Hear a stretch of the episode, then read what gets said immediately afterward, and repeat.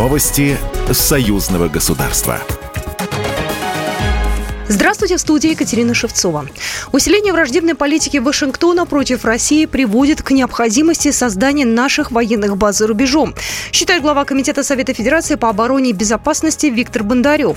По его словам, в текущей обстановке Россия обязана усилить присутствие в государствах УДКБ, а также в признанной Российской Федерации республиках Абхазии и Южной Осетии, как и самопровозглашенной Приднестровской Молдавской Республике.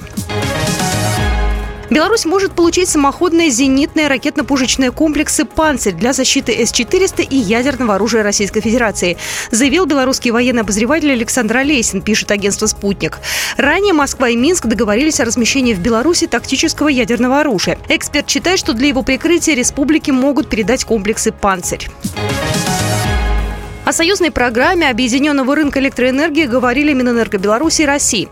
30 мая состоялась рабочая встреча заместителя министра энергетики Беларуси Дениса Морозова и заместителя министра энергетики России Павла Сникерса, сообщает телеграм-канал ведомства. Участники встречи посетили БелАЭС, где ознакомились с ходом работ по ее сооружению. Стороны обсудили вопросы двустороннего взаимодействия в рамках реализации союзной программы по формированию объединенного рынка электрической энергии, в том числе план мероприятий по созданию рынка. Представители энергетических ведомств также обсудили ход согласования протокола о внесении изменений и дополнений в межправсоглашение о мерах по обеспечению параллельной работы энергосистем Беларуси и России.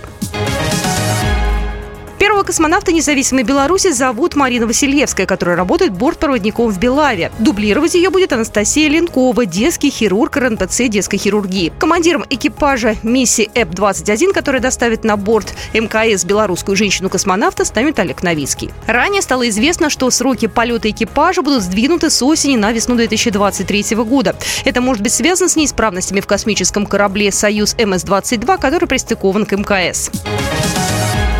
Международный хоккейный турнир проходит на базе Минская Чижовка-арена. Федерации хоккея Беларуси и России приняли решение перенести Кубок Черного моря из Стамбула в Минск из соображений безопасности. Название тоже новое – Кубок будущего. Олег Браташ, главный тренер молодежной сборной России.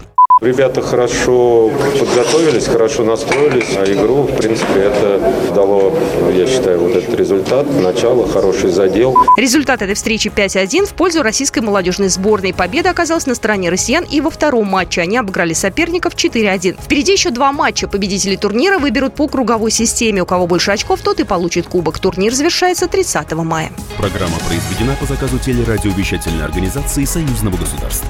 Новости союзного государства.